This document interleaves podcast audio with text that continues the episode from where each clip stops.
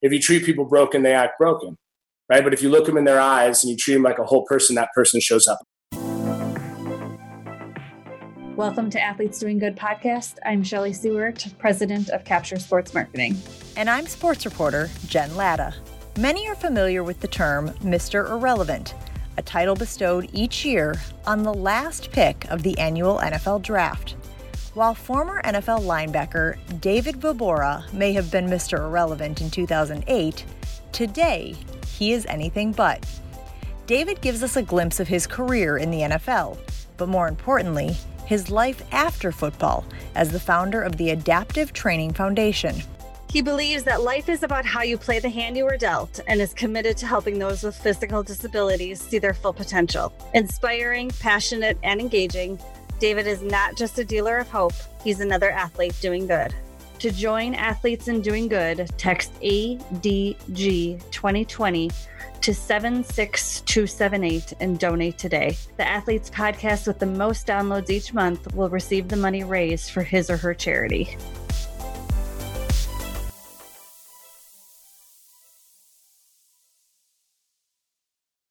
Well, I think most people, when they hear your name, do think of Mr. Irrelevant. What has that name meant to you, and how has it helped you to do some of the things that you've done? Yeah, I think I always had a chip on my shoulder. I was a skinny quarterback coming out of Eugene, Oregon, that had one Division One offer to go to the University of Idaho, so I took it. And I think we only won nine total games in four years at Idaho, right? And that's rough. That's rough. Ohio State, they win nine games in a season and it's a down year, right?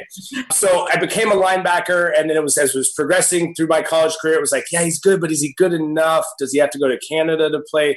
I was kind of that that guy. And so when the Rams drafted me, first, I had accomplished a dream of being drafted in the NFL, right? The real sucker is the second to last pick because he doesn't get the title of Mr. Irrelevant all this fun media and I, I, shouldn't say fame, fame with an asterisk. Um, but it was really cool because there was this like media circuit, this platform. I remember coming to St. Louis and the community relations department asked me if I'd go and speak at a local elementary. Like been there a week. And I said, yeah. And, and so as I went there, I, the first thing as I opened, I said, how many of you guys have ever been the last pick on the playground? Hands were just shooting up, right?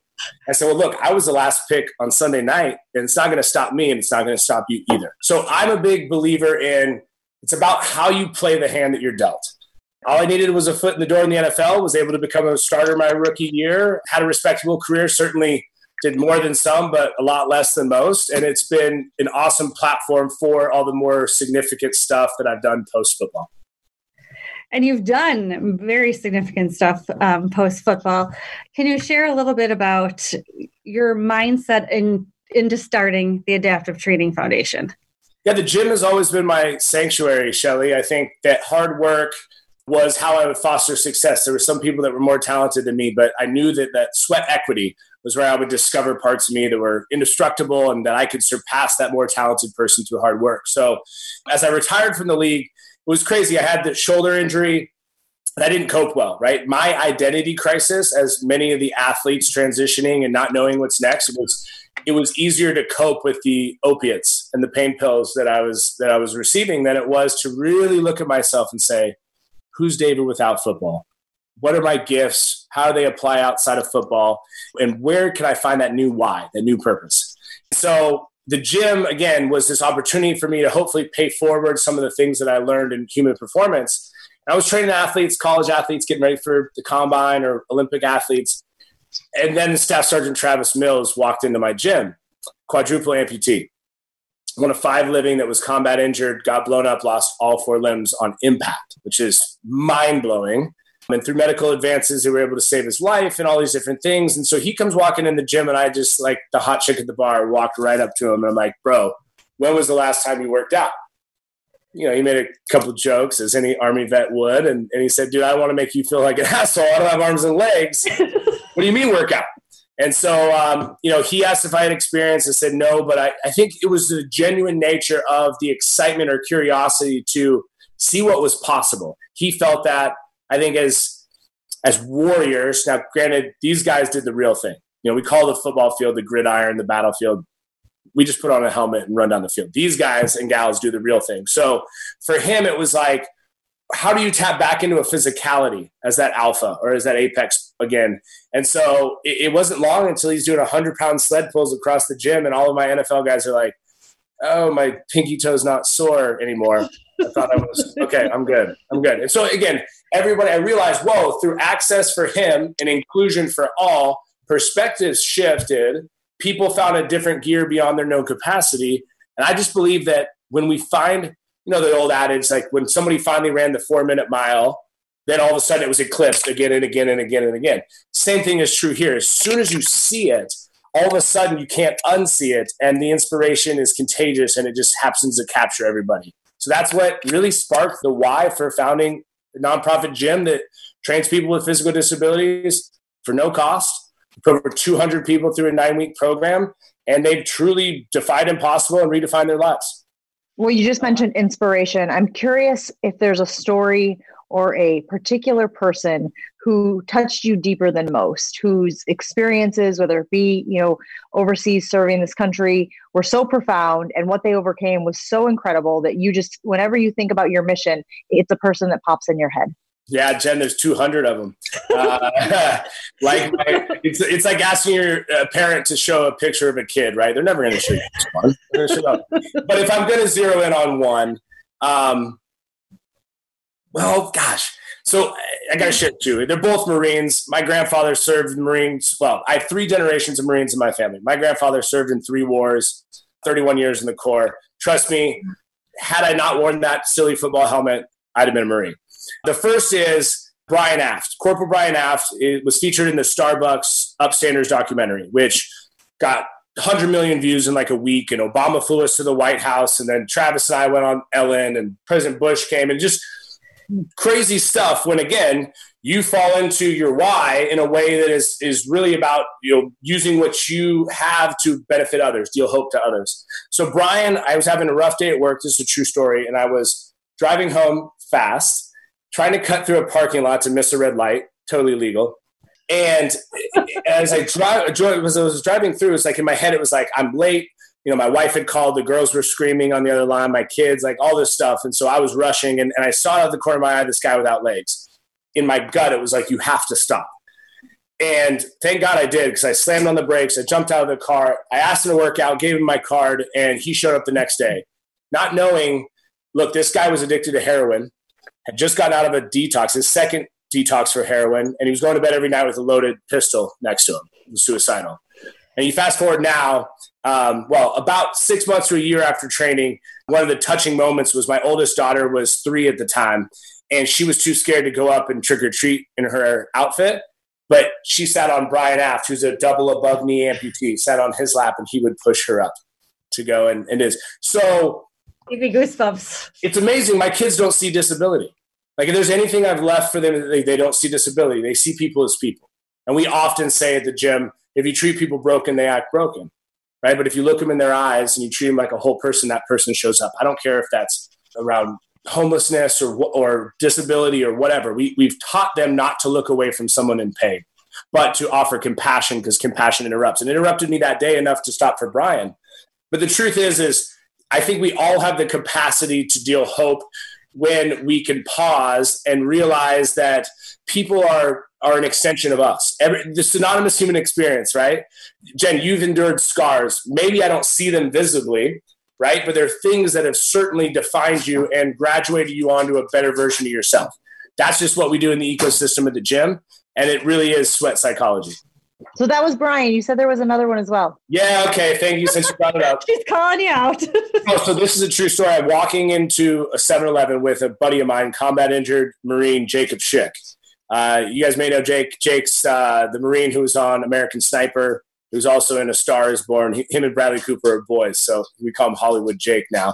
Um, but we're walking into 7-Eleven. It's probably almost midnight. I'm sure we were going to buy something really healthy. But as we're walking in, a homeless guy runs up and he's begging for money.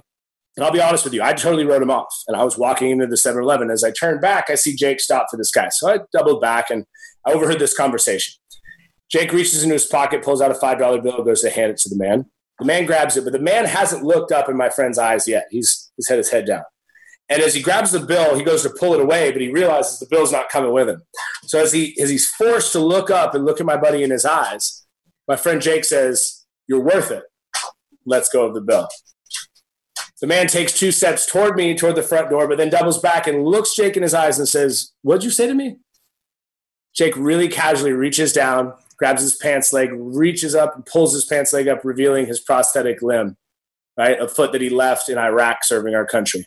And he says, What I did for this country, I did for you. You're worth it and you're worth that money. Dude, in this moment, the man takes the bill. He walks not into 7-Eleven, but down the down the sidewalk and around the corner out of sight. And again, it, it, had nothing to do with the amount of money, right? It had everything to do with looking at this man and pouring into him as a human. And I watched hope being dealt in a way in that moment that was no small thing. Not for me, right? Not for this man.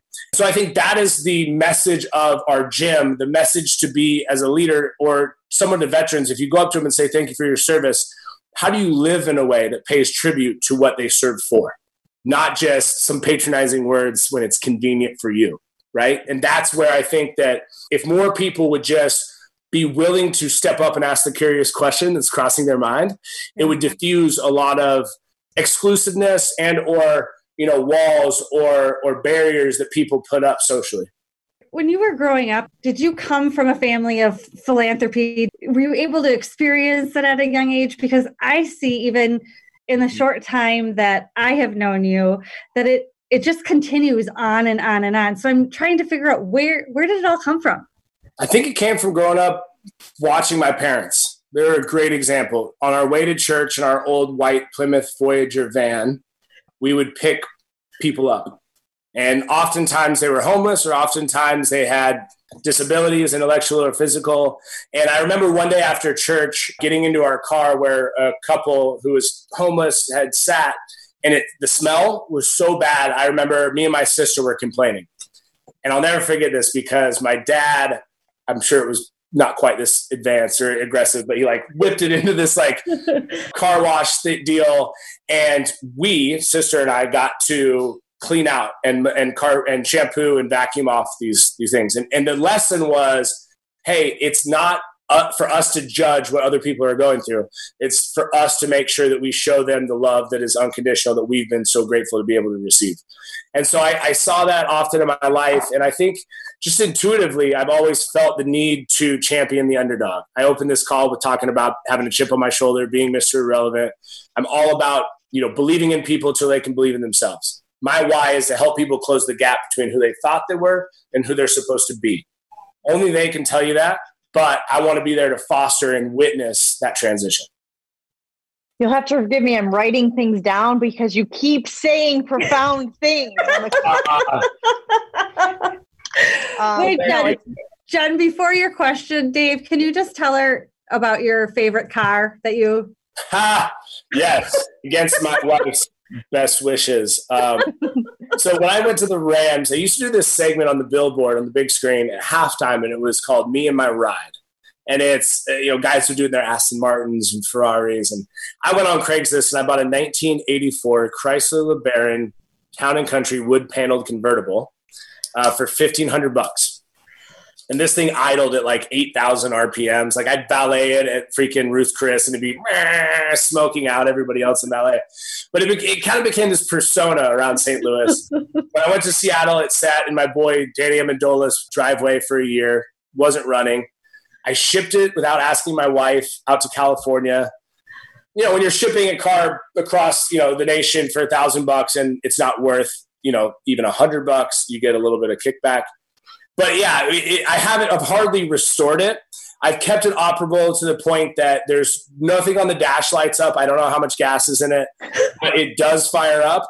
My staff, as part of a team building exercise the other day, pushed it from the gym to my house, 2.2 miles, mostly because they couldn't get it started. Really oh no! it's free fitness though, and we bonded. It, so, what does that car represent for you? I think, you know, if I was born in a different era, I'd be a 70s guy. I'd have a sweet 70s stash with the long hair. I wear a fedora hat in it. I think it's it's this timeless classic.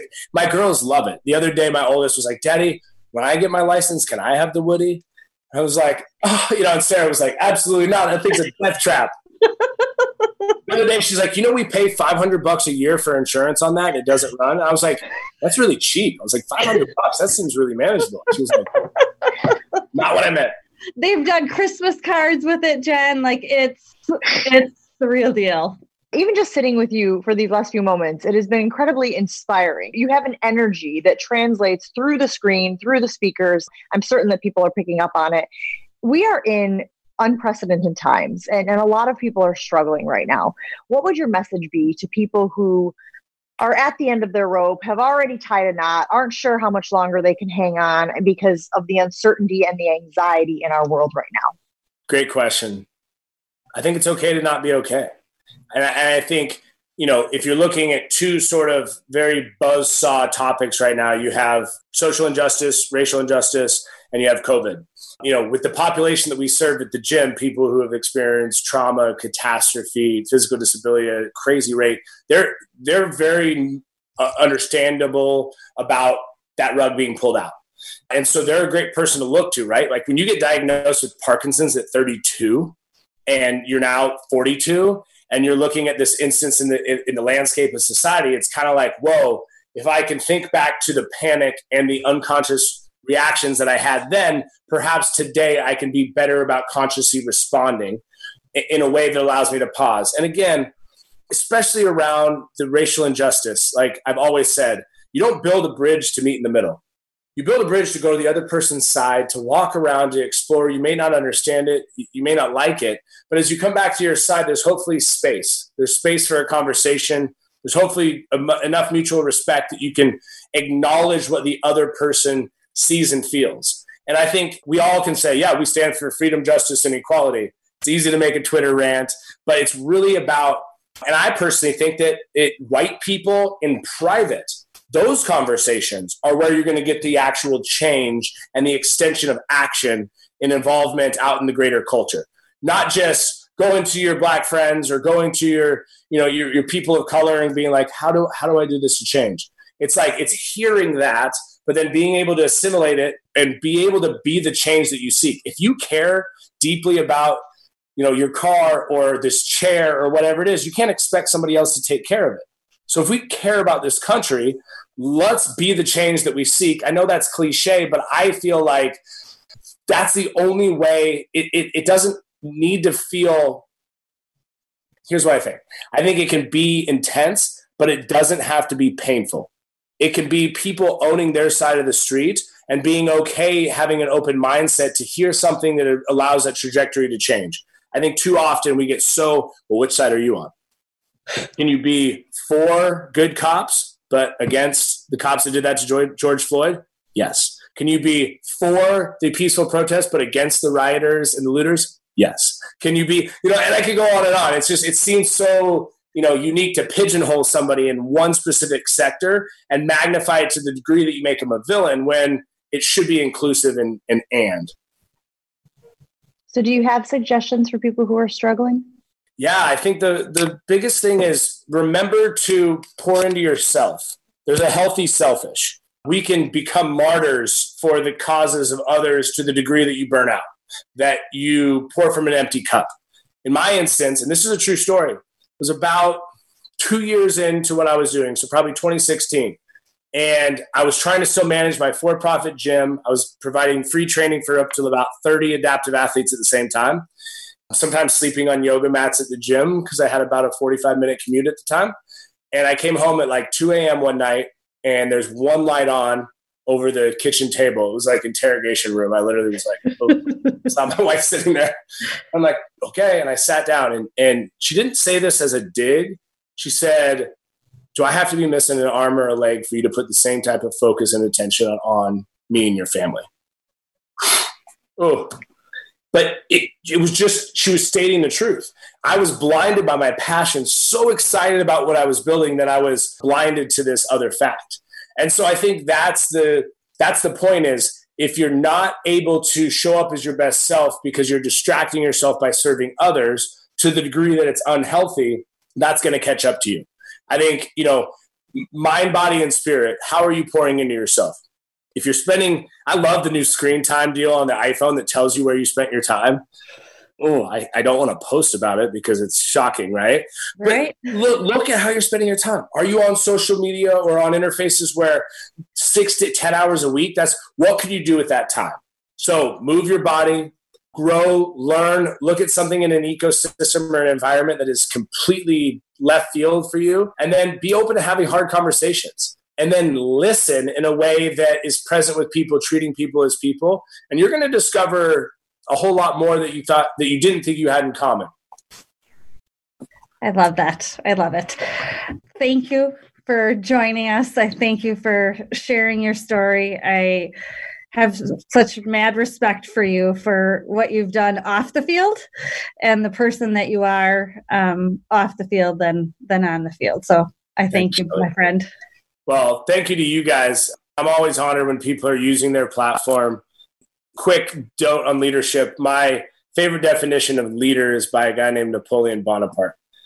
Not a really great guy to quote super often, but in, in this instance, he said that a leader is a dealer of hope. And I think you've heard me reference that a few times today.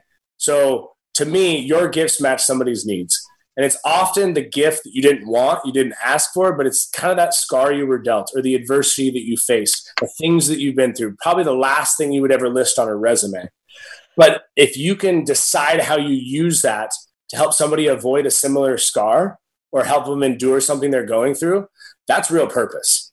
And so, you know, if you're head down, eyes closed, hands closed, you can't catch whatever is right in front of you.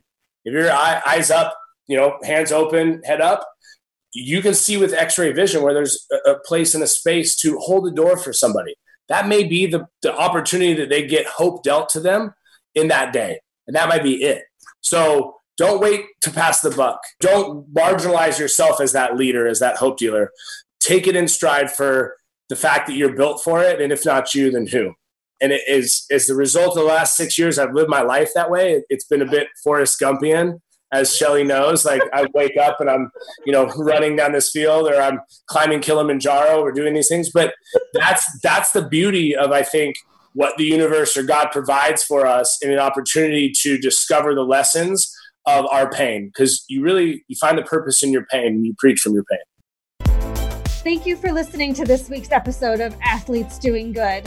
Go to capturesportsmarketing.com to listen to other interviews to hear stories about the person behind the player and the people behind the team who are making an impact on others. To join athletes in doing good, text ADG 2020 to 76278 and donate today. The Athletes podcast with the most downloads each month will receive the money raised for his or her charity.